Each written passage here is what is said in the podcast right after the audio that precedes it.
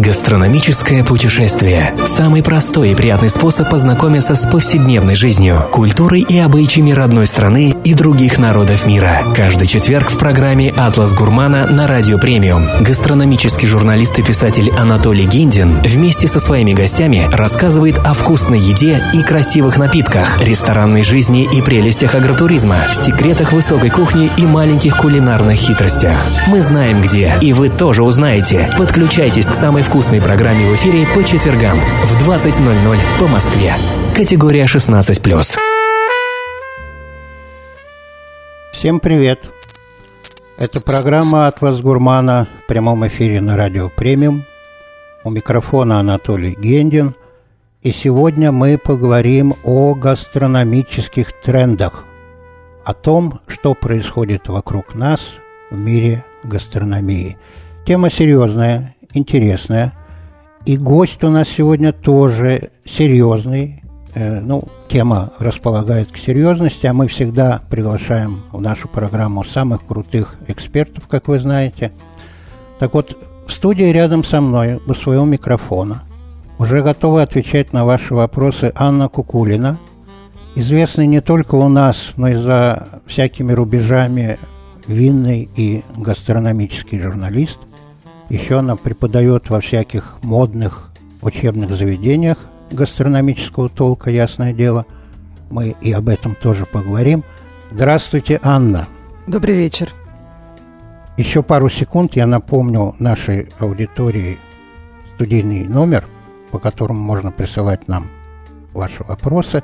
Плюс 7 995 896 7755 WhatsApp Telegram, Viber, кому как удобнее. Давайте свои вопросы, а у нас есть о чем поговорить. Анна, всякие разговоры вот сейчас о гастрономии, они так или иначе начинаются и заканчиваются пандемией. Ну, это действительно, это ступор, это шок и для индустрии общепита, и для потребителей – Давайте, может быть, начнем немножко загодя, вот чтобы у нас какой-то фон был для сравнения. Вот если посмотреть год, два, три назад, что было на гастрономическом рынке, какие-то можно выделить направления, тренды, тенденции? А, конечно, можно. И более того, э, я понимаю, что сейчас пандемия это самая важная тема вообще в любых разговорах да. на любые темы. Но э, я как раз сейчас пишу тренды на 21 год, обзоры в разные издания, естественно. И, в общем, на самом деле э, ничего глобально не поменялось. Да ну? Ну, нет, понятно, нет, пандемия влияет, пандемия очень сильно влияет, но именно концептуально, идеологически, то есть очень страдает экономика, а уменьшается количество ресторанов. Ну, это мы сейчас обсудим все да. тоже. Вот. Но концептуально, вот туда, куда, в принципе, идет развитие гастрономии, концептуально ничего. И я последние полгода своим студентам всем на лекции говорю, что ковид нам не ну, в нашей, в ресторанной области. Угу. Ну, понятно, что в медицине, в области общественного здравоохранения и так далее, конечно. Ну да. В ресторанной области ковид и во многих других, он практически ничего не принес, он просто очень ускорил то, что существовало, и то, что оказалось очень востребован. То есть э, доставка не появилась в этом году из ресторанов еды. Но просто в этом году, когда мы все сели дома, когда карантин, доставка начала расти на сотни процентов в месяц. А когда карантин кончается, мы видим, что она откатывается назад. Ну, не на тот же уровень, на котором она была, но она, конечно, все равно откатывается. А, там еще какие-то вещи, которые мы тоже сейчас, я могу, сейчас, сейчас я расскажу про них, они тоже не, не, не появились в этом году. И а, они понятно, что такое огромное явление и такое тяжелое для всех время, как сейчас, влияющее ну, действительно на всю планету, оно влияет на все отрасли нашей жизни, но оно меняет что-то, но оно ничего радикально, э, например, не отменяет. То есть даже, например, летом очень много было и осенью разговоров про то, что все fine dining умирает. Там рестораны высокой кухни, которые жили только на туристах последнее время, ну, во многом. А потому что там, ну, парижский трехзвездочный мишленский ресторан, там 80% обычно гостей это не, француз, не, не то, что не парижане, это даже не французы. Вот, а вот как бы туризм кончился, высокая кухня умирает. Но высокая кухня оказалась гораздо гибче и приспосабливее, чем они думали. Ну, то есть понятно, что пафосные французские шефы, они первые несколько месяцев они упирались, они кричали, нет, мы будем стоять закрытые, вот мы подождем, пока это все кончится, и будем дальше работать, как работали. Вот это все, конечно, было, но когда стало понятно, что это вопрос не двух месяцев, не трех и даже не полугода, а это надолго, они как они собрались, они все поняли, они перестроились. Дюкас запустил доставку, Гисуа запустил доставку все работает, ну потому что, ну, если ты шеф, если ты как бы в Европе шеф часто еще владелец или совладелец ресторана, ты отвечаешь за своих людей. Ну, в Европе правительство закрывает часть зарплат, но тем не менее. Тебе надо платить им зарплату, тебе надо, чтобы у них все было нормально. Ну, как бы тебе деваться некуда. Анна, вот то, что вы говорите, это все, э, эм, с одной стороны, интересно, но с другой стороны, ну, как такая вот сказка прямо. Вот вот они все перестроились, вот эти вот эти трехзвездочные там рестораны. Ну, согласитесь, все-таки мишленовские супер-пупер рестораны, вот этот уровень.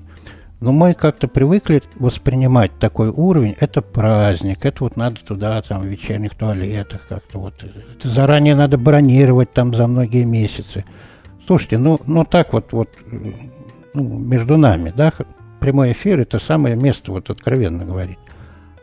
Ну, какую доставку может сделать э, супер-пупер мишленовский ресторан, там, а, и владелец его там 7, 10, 12 звезд, может быть, имеет в разных местах, да? Что он может доставить? Бургер? Нет. А что? Ну, они доставляют, если мы говорим про Францию, все тоже, а, они доставляют то, что называется не от кузин, не высокая кухня, а то, что называется кузин буржуаз, то буржуазная кухня. То есть это такие очень традиционные, очень понятные, очень всеми любимые французские блюда, которые теоретически можно сделать дома, но они требуют много сил, времени и продуктов, ну, набора продуктов, которые надо заранее купить много разного. Там, э, ну, например, там запеченная пулярка там с трюфелями. Ну, можно купить пулярку трюфели и запечь ее дома. Но ее может в ресторане люди это сделают лучше, потому что они давно это делают, хорошо умеют это делать. Ну и там, условно, за 100 евро тебе ее пришлют домой вот на рождественский стол, ну, например. Ну да, это да. Вот, вот этот вариант, эта версия, да, она звучит вот, там... вот на рождественский стол. Нет, ну да. и про, просто да, да, по поужинать там какой-нибудь там бланкет из теленка. Ну, какие-то такие вещи, которые, ну, понятно, это же, ну, это, собственно, это тоже искусство повара, просто про это до этого года никто не думал, но это тоже его квалификация.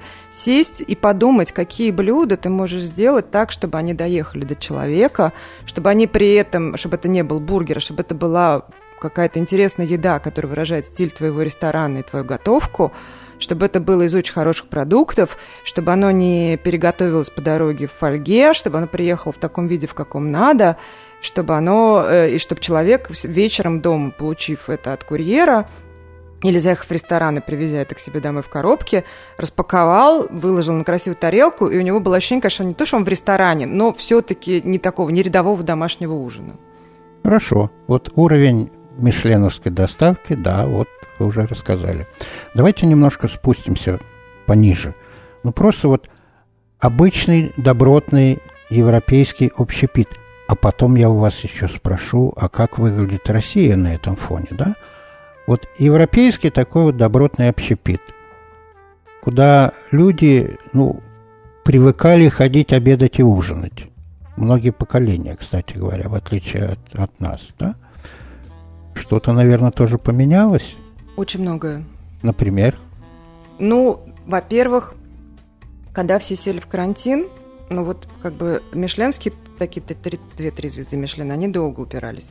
А одна звезда Мишлен и дальше вниз просто там, то, что называется, упомянут в гиде Мишлен, ну или просто нормальные кафе, брастерии, тротории итальянские там и так далее, они быстро все поняли, они поняли, что как бы сейчас будет плохо. И они начали, они, они оказались гораздо более гибкими, они начали перестраиваться сразу, кто во что гораст. То есть э, они тоже доделали доставку очень разного. При том, что очень есть разные примеры, потому что, например, вот в Милане есть ресторан, который называется Йоджи Такуйоси. Это такой японский шеф, который давно работает в Италии, был сушефом у Батуры много лет, потом открыл свой ресторан. Вот, у его ресторана, это такая итальяно-японская кухня, а, значит, у него ресторан «Звездочка Мишлен». Вот, а, когда Италия закрылась, и он понял, что это не на две недели, не на месяц, они перестроились на доставку, при том, что они перестроились на доставку бенто, потому что он японец. Бенто угу, это такой uh-huh. японский ланчбокс. Uh-huh. А, ну, то есть там японская еда какая-то, может, итальянская, которую можно упаковать в бенто. И они начали доставать. Он переименовался на время, он называл, назвался Бентотека. Вот. И они начали продавать бента. И потом, когда их открыли, и они поняли, что у них доставка откатилась обратно, а ресторан Мишленовский не пользовался в летом в Милане спросом достаточным, они еще у нас на территории своего же ресторана запустили бутербродную. То есть, э, ну, это тоже это были авторские бутерброды, сложные, со сложными начинками. Но, тем не менее, это были бутерброды, они стоили там 8 евро, условно. Вот. И э, поэтому так вот, например, ребята пытались справиться. Анна, у нас э, сейчас будет музыкальная пауза, но я хочу задать вам вопрос, а вы на него ответите после музыкальной паузы. Пусть наша аудитория немножко вот э, напряжение побудет. Вот вы рассказываете интересные вещи, и создается такое впечатление, что вот общий уровень общепита сильно снизился. Это означает, что условный фастфуд – в лице бургера, шаурмы или шавермы, да, как, кому как больше нравится, задавит всю остальную ресторанную сферу. Не отвечайте прямо сейчас. У нас музыкальная пауза. Музыка – это язык чувств. Музыка успеха – это премиум Digital Media.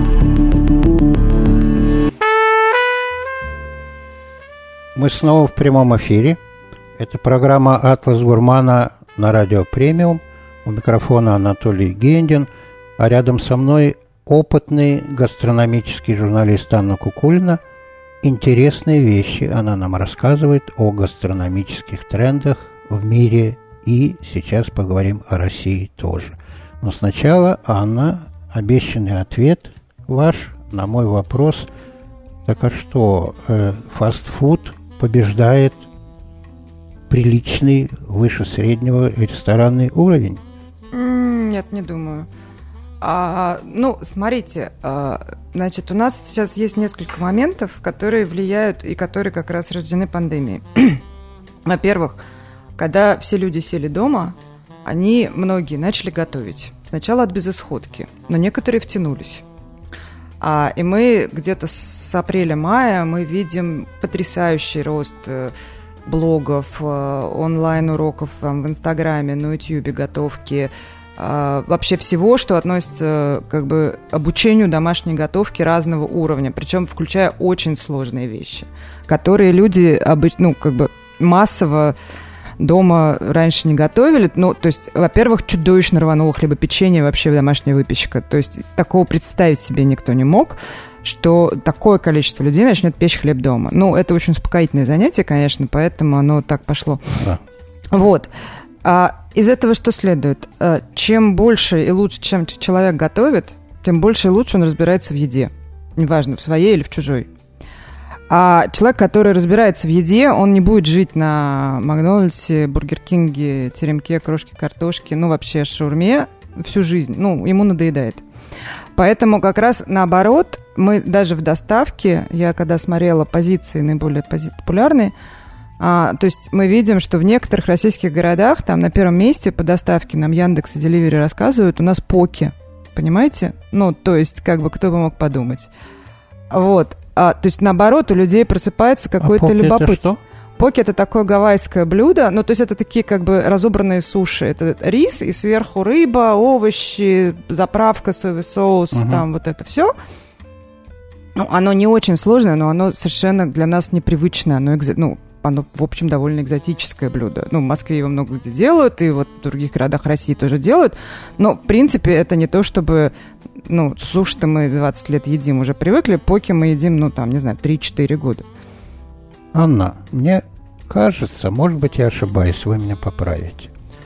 Вот здесь какая-то ловушка все-таки кроется, которая, э, на мой взгляд, может очень сильно навредить общепиту в том э, виде, к которому мы привыкли. Вот смотрите, доставка развивается. Люди начинают сами готовить, вот вы рассказываете, да? Слушайте, а зачем они потом снова пойдут в рестораны? Если оказывается, что можно, сидя дома, фильм какой-то смотреть, там, может быть, э, мы, журналисты, что-нибудь там пишем, да, заказать себе еду на дом или что-то на скорую руку приготовить. Нет ли здесь вот начала конца ресторанной концепции в старом ее виде? Нет. А смотрите, а, я вначале сказала, и это как бы это вот мы там года нет, два, я думаю, три будем наблюдать. Ресторанов станет меньше, они закрываются. Они в этом году закрываются, они в следующем будут закрываться. Это очень грустно, это факт. А рестораны, а, которые могут быть воспроизведены через доставку с точностью, скажем, до 90%, уйдут в доставку. А и уже не вернутся. Нет, они вернутся, но у них будет бизнес, скорее всего, 50-50. Угу. Вот. А, ну, потому что одно дело, ну, то есть, условно говоря, простые, мы даже говорим не про фастфуд, а просто простые кафе, ресторанчики, а, ну, то есть, вот там Киевский вокзал, он весь облеплен общепитом, ну, потому что человек приехал, он не будет заказывать доставку, ему надо куда-то зайти и быстро поесть. У нас студия недалеко от Киевского вокзала, поэтому пример. Вот, поэтому э, и таких мест, на самом деле, в любом большом городе их много, ну, проходных, где люди бегут по делам, навстречу куда-то, и им надо просто зайти поесть, им надо просто зайти выпить кофе, обсудить с кем-то дела и так далее. И это как бы вообще никуда не денется, но это места, в которых еда обычно не, не самое важное, что там есть, поэтому они могут э, отдавать ее в доставку, они могут отдавать ее в зал, и это не сильно на ней сказывается. а рестораны останутся. И, собственно говоря, если посмотреть все статьи, если посмотреть там записи в блогах известных фуди в Инстаграме, а почему люди больше всего грустят в ресторанах? Они грустят по ресторанному опыту, по, там, по тем чувствам, которые ты переживаешь в ресторанах. Впечатления. По впечатлениям. Потому что, а, во-первых, ну, понятно, что есть там, условно говоря, примерно там 500 или 1000 ресторанов в мире, где ты можешь есть еду, которой больше нет нигде вообще. Ну, то есть тебе надо пойти в этот ресторан, чтобы там ее съесть, потому что больше ты ее не найдешь. Уникально, Дома ты ее да. не приготовишь. Ну, или это какие-то продукты, которые там вот только в этой конкретной местности. Ну, как э, там... А, в Италии такого миллион, вот, э, соответственно, ты можешь, там, в стране басков есть этот их горошек, который у них только один месяц в году, и, соответственно, ты хочешь поесть этот горошек, ты едешь в страну басков, есть этот горошек, все. Ну, и вся Испания, ну, там, Испания, кто интересуется. Вот, э, поэтому вот эти рестораны, они вообще никуда не денутся. И мы видим, что и сейчас они, как бы, они закрыты, в основном, потому что им, ну, им тяжелее всего работать с такими ограничениями, которые сейчас есть у ресторанов во всем мире.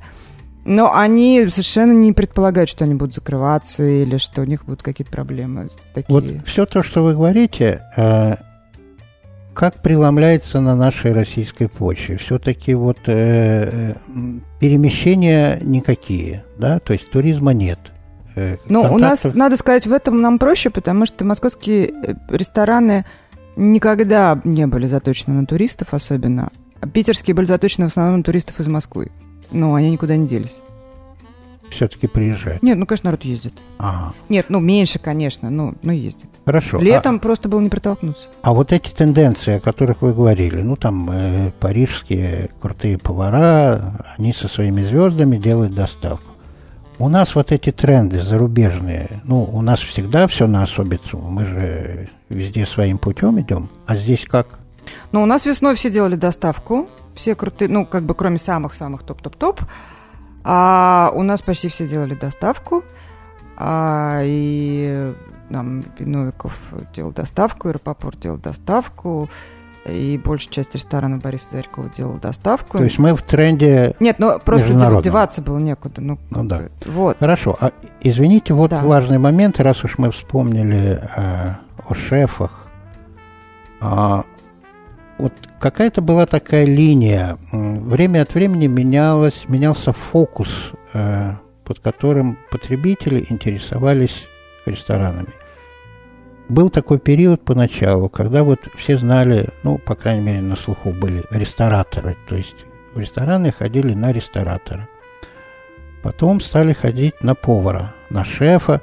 Когда были модные рестораторы, никто не знал, кто там на кухне работает. Ну, как-то вот считалось, что это такой персонал, работает и хорошо, вкусно готовит и замечательно.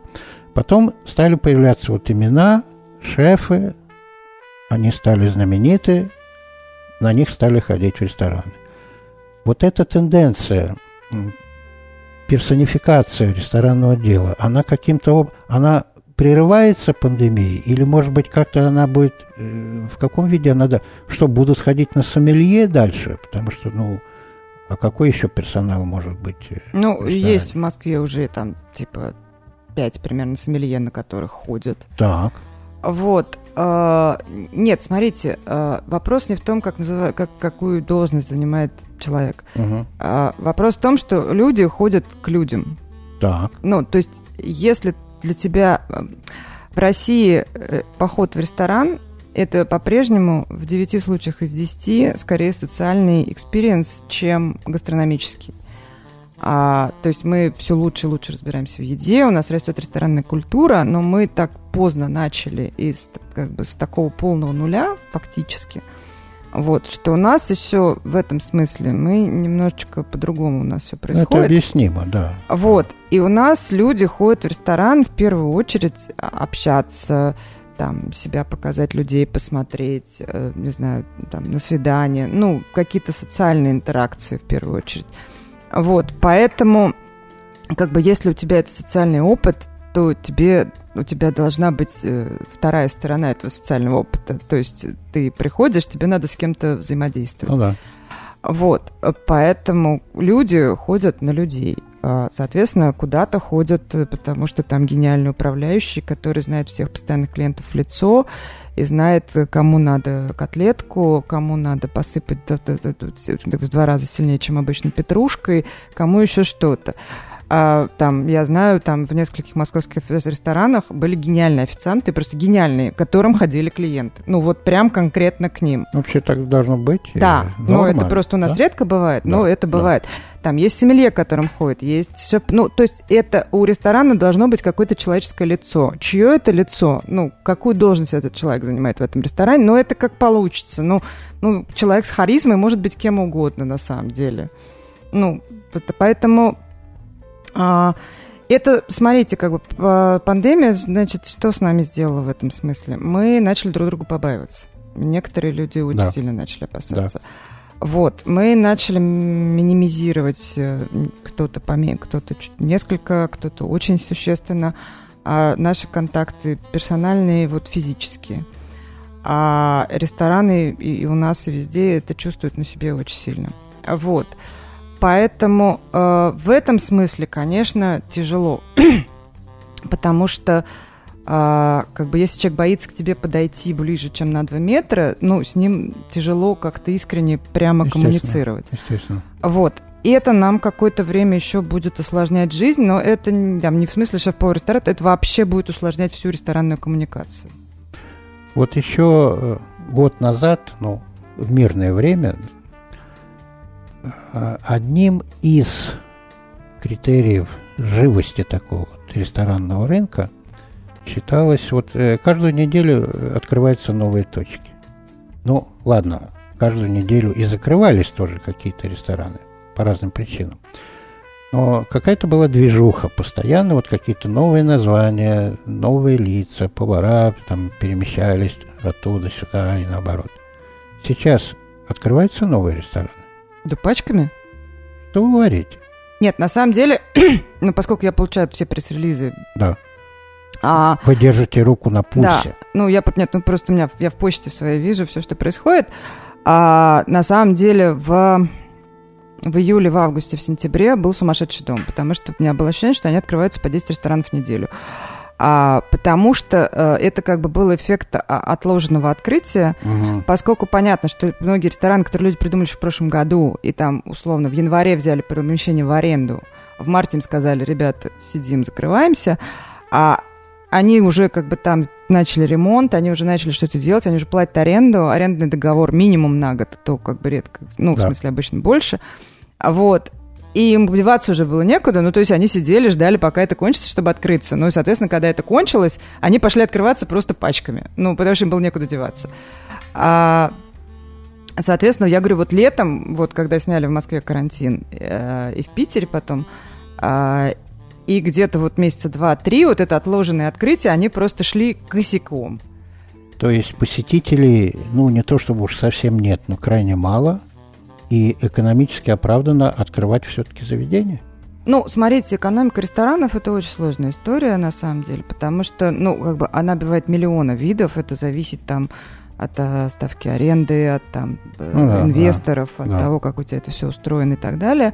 Вот, ну, иногда бывает дешевле держать ресторан не очень успешный на плаву, чем его закрыть, да. Потом сложнее его открыть заново, видимо. Ну, это на самом деле, к сожалению, э, самое сложное. Ну, то есть вот открывать и закрывать рестораны это тяжело. Ну, вот если на карантин уходить и потом с него выходить, это, это очень тяжело. Это, собственно, от чего весь все, в всем мире рестораны больше всего страдают. Еще одна музыкальная пауза, и мы продолжим. Радио Премиум объединяет людей, которые верят в себя и идут к своей цели.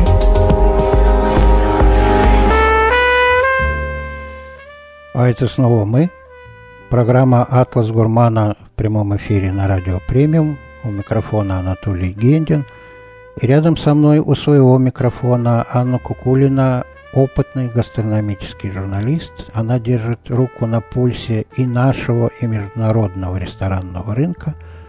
И многое из того, что она рассказывает, интересно, поучительно и даже необычно. Анна, продолжайте. Да, я просто хотела добавить, вот мы, вы меня спрашивали, не вытеснит ли фастфуд. Да. А я, собственно, хотела сказать, что просто, помимо всего прочего, нам надо, ну, у нас у всех есть немножко профдеформация, то есть нам кажется, что люди все интересуются едой. Это не так. А на самом деле большинство людей к еде относятся совершенно функционально – это нормально, и эта пропорция, она постоянная, она вообще никак не связана ни с пандемиями, ни с войнами, ни вообще ни с чем. Ну, то есть большинство людей относятся к еде как к топливу. Ну, то есть маленькая часть этих людей вообще не, не, не интересуется, какие вкусовые свойства этого топлива. Но это, собственно, вот эти чокнутые программеры из э, Калифорнии, которые перешли на питание сойлентом. Это такая э, растворимая дрянь, в которой есть все питательные вещества на день. Ужас Ну, такой безвкусный мерзкий кисель. Ужас. Да. Ну, вот они, поскольку им жалко тратить время на еду, вот они придумали такую историю. Вот, и они довольно хорошо его там продают. То есть, вот, ну, люди, которым вообще, ну, то есть им еда нужна просто как топливо для организма. Вот, и есть люди, которые, ну, не настолько сумасшедшие, а, но не настолько безразличны к тому, что они кладут внутрь себя, но которым все равно жалко тратить время, силы, энергию, что-то на то, чтобы разбираться там в сортах, э, в качестве, там, что там здесь бургеры очень хорошие, а здесь там не очень хорошие. А им надо, чтобы это было просто, ну, нормально, ну, чтобы это было из свежих продуктов, чтобы это было вкусно э, и Поел и свободен. И удобно, да. И поэтому все, что мы говорим там про рестораны высокой кухни, про Мишлен, про все остальное, это все относится, ну, там, не знаю, к 15% примерно населения любой страны. Вот я держу в руках распечатку. Нам поступают вопросы от слушателей. Вот один из них мне нравится, хороший вопрос. Какая страна сейчас является законодателем мод в гастрономии? А, ну, глобально не, никакая. А вот, потому что у нас э, была высокофранцузская кухня, новый кюзин.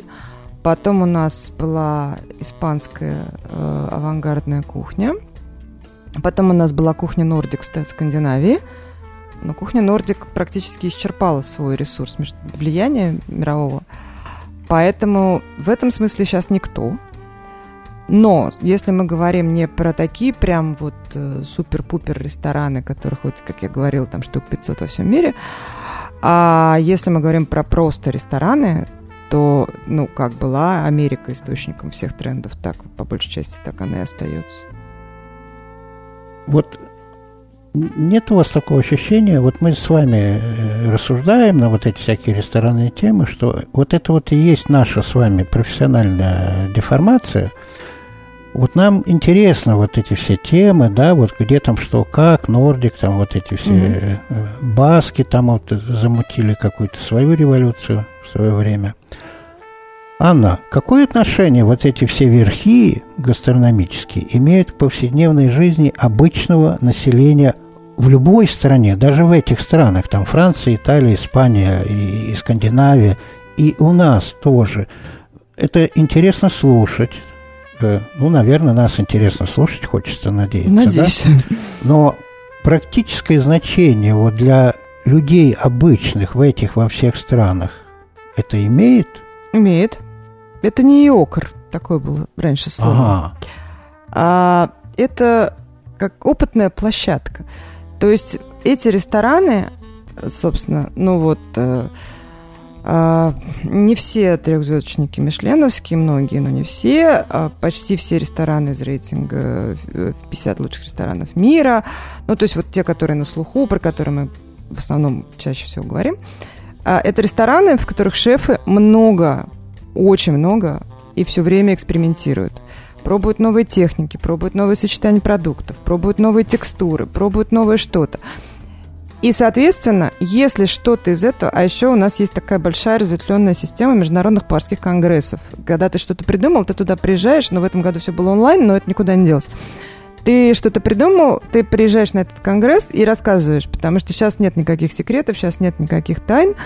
А, ну, поскольку есть у всех Инстаграм, интернет, все повара в uh-huh. соцсетях, все равно все все увидят, поэтому ты рассказываешь, что, ребят, вот я придумал такую штуку, а, и вот там у меня круто вышло. И дальше весь мир на тебя смотрит, и там из этого мира там человек 20 говорит, а, правда, крутая штука, надо попробовать. И дальше они пробуют это у себя.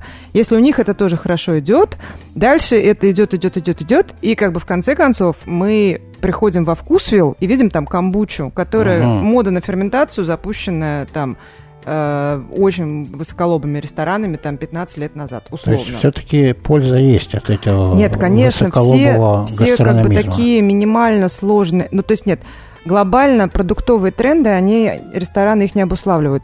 Но то, что мы с этими продуктами делаем, конечно, во многом зависит от того, что с ними делают лучшие шеф-повара планеты. А вот вам еще хороший вопрос, на мой взгляд. Когда был пик развития гастрономической культуры в России и чем этот пик ознаменовался? А его еще не было. А когда ждать теперь? Ну, я не Сивилла, я не знаю. Ну, мы как бы идем, идем, ну, в смысле, мы идем пока вверх. Я не вижу, чтобы мы останавливались. Ну, я не знаю, это дерево. Хорошо, да, это дерево. Да, ну, в общем, я надеюсь, что мы еще сколько-то лет хотя бы вверх пойдем. Ну вот э, как-то обычно принято сравнивать э, в разных э, областях жизни. Вот мы там э, настолько-то отстаем от Японии, там в технологиях каких-то. Мы там по другим каким-то областям от других стран, может быть. Вот э, по гастрономической части мы условно от Европы, от передовых вот этих гастрономических стран. Мы отстаем, вровень идем, как мы? А это сложно, потому что наши лучшие наши рестораны стоят абсолютно вровень с лучшими ресторанами мира. Ну, их там три условно. Вот. Но а средний уровень у нас, конечно, очень отстает, да. Так. Есть один вопрос, который вот меня в последнее время, ну вот как-то вот э, беспокоит, честно говоря. Может быть, я ошибаюсь, но, но мне кажется, вот эта ситуация с ресторанами сейчас, да, проблема, да, э, бизнес-отрасль в очень тяжелом состоянии. Но когда рестораторы говорят, вы, ну вы приходите в ваши любимые рестораны, вот вы нас поддержите – не честнее ли было бы сказать, ребята, ну плохо нам, мы можем вообще тут загнуться. Дайте нам денег, кто сколько может, а сами дома сидите, здоровее будете. Вот такой подход не выглядит ли разумным и более гуманным, я бы сказал. Ну, я не знаю, на самом деле, потому что... Э, ну, это очень... Ну, Этическая проблема такая. Это этическая проблема, и я не возьму на себя смелость ее решать. Вот. Э, ну, я точно совершенно знаю, что все, ну, нормальные рестораны, они ложатся костьми, чтобы у них действительно было безопасно. Они моют, они дезинфицируют, они ставят рециркуляторы, они ставят там всякие это самое, у всех на входе лежат маски и перчатки, и все меряют температуру. И они, это тоже затраты. Да, они все, они все все это делают. И э, ну, я хожу в рестораны, не знаю, у меня нет проблем с этим сейчас. Еще одна музыкальная пауза, немного рекламы. Радио Премиум не стремится быть первыми. Радио Премиум соответствует вкусам первых. Гастрономическое путешествие – самый простой и приятный способ познакомиться с повседневной жизнью, культурой и обычаями родной страны и других народов мира. Каждый четверг в программе «Атлас Гурмана» на Радио Премиум гастрономический журналист и писатель Анатолий Гиндин вместе со своими гостями рассказывает о вкусной еде и красивых напитках, ресторанной жизни и прелестях агротуризма, секретах высокой кухни и маленьких кулинарных хитростях. Мы знаем где, и вы тоже узнаете. Подключайтесь к самой вкусной программе в эфире по четвергам в 20.00 по Москве. Категория 16+. Спасибо, что вы все еще с нами. Это программа «Атлас Гурмана» в прямом эфире на радио «Премиум». У микрофона Анатолий Гендин. А в гостях у нас в студии Анна Кукулина, опытный гастрономический и винный журналист – и то, что она нам рассказывает о гастрономических трендах, наверняка всем нам пригодится в повседневной жизни. Ну вот насчет повседневной жизни я... Ну, ну, кстати... А, а почему нет, Анна? Ну, гастрономия нас окружает. Вы сами сказали, да. что каждый человек так или иначе, ну, он ест и пьет что-то да. каждый день, да, ну, кто-то просто как топливо, а кто-то с большим пониманием. Но гастрономия так или иначе всех нас окружает. Это правда, да. Вот. Вот эм, я упомянул в самом начале, э, что вы преподаете э, в разных учебных заведениях, э, и одно из этих заведений это институт э, Поля Бакюза, он так называется, да? да? И почему-то он находится не в Москве, то есть в России, но не в Москве. А где? В Красноярске. Какая связь между Бакюзом и Красноярском? Ну, в Красноярске люди захотели сделать институт Поля Бакюза и добились, и добились своего. Но просто смотрите, институт Поля Бакюза, он находится основной в Лионе, разумеется, он основан Полем Бакюзом. А, Это легендарный Легендарным, да, повар, французским да. шеф-поваром, который недавно нас покинул на, кажется, 96-м году жизни, если я правильно помню. Вот. И, собственно, Поль Бакюз, он его основал, ну, 80 82-м, 83-м году, ну как-то так. А, вот, и у них была идея сделать э, свою версию высшего поварского образования. Во Франции было высшее образование для работников ресторанов, но они решили сделать свой вариант. Вот, э, соответственно, у них есть бакалавриат 4 года, и потом еще мастера можно сделать. Uh-huh. Вот, они довольно долго работали, работали, работали, потом, когда мир стал глобализироваться, когда все стало как-то объединяться, они начали открывать филиалы в других странах. Вот, то есть у них есть филиал в Сингапуре, у них есть филиал в Южной Корее, в Америке, в Южной Америке, не помню в какой стране. Сейчас у них, по-моему, семьях уже во всем мире. Вот. И, собственно, это, ну, как бы отчасти это франшиза, но это очень жестко контролируемая франшиза. То есть э, а, для того, чтобы ее получить, надо, чтобы к тебе французская команда приехала, посмотрела все, что у тебя есть. А дальше ты своих людей отправляешь учиться в Леон, чтобы они правильно преподавали у тебя. Дальше у тебя французские экзаменаторы принимают экзамены у твоих студентов. На ну, каком есть, языке? На французском или на английском. Вот. И дальше вот это все 4 года так происходит. Они, конечно, им сказочно повезло, что они в этом году открывались. Ну, как бы, то есть у них пока со Францией все взаимодействие происходит онлайн. Ну, им что еще делать? Вот, но они ездили, ну, до, до в прошлом году, они ездили туда, их ребята из Красноярска учиться в Леон, значит, стажироваться на преподавание по программе Института Пульбакюза. А, вот, и сейчас они там учатся, у них роскошный совершенно кампус, я вот летал к ним. А учатся э, кто? Что это за люди? Это люди... Как... Повара? Повара. Ага. То есть надо какой-то опыт иметь, стаж? Не обязательно. Нет, ну как, это, это, это 4 года, но это как в институт. Ну, ты можешь после школы туда пойти, но тебя никто не держит. Ну, вступительные экзамены, наверное. Нет, ну там все есть, конечно, но, в принципе, да, ну, бога ради. Но в Красноярске. Но в Красноярске. Но я вот, я говорю, я туда летала, я там разговаривала с ребятами, а там ребята реально уже со всей России, там Самара, Петрозаводск, там а, Много вся их? Сибирь. 40, Количество. 40 человек поварской курс, и 40 человек еще у них есть курс для управленцев в ресторанах. Ага. Много. Любопытно. Любопытно. Анна, у нас есть традиция. а, В каждом выпуске в конце я задаю гостю очень короткий и очень коварный вопрос, на который надо ответить очень коротко, потому что времени нет. Вот я смотрю на часы студийные. Наш эфир истекает просто вот на глазах. Готовы? Ну, давайте попробуем. Говорят, что Москва гастрономическая столица мира. Это правда? Да нету мира гастрономической столицы одной. Это была программа «Атлас Гурмана» в прямом эфире на радио «Премиум». У микрофона Анатолий Гендин.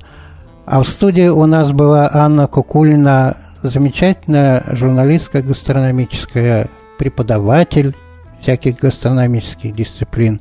И она нам рассказала много интересного и полезного, на мой взгляд. Спасибо, Анна. Спасибо. Спасибо всем, кто был сегодня с нами. До встречи через неделю.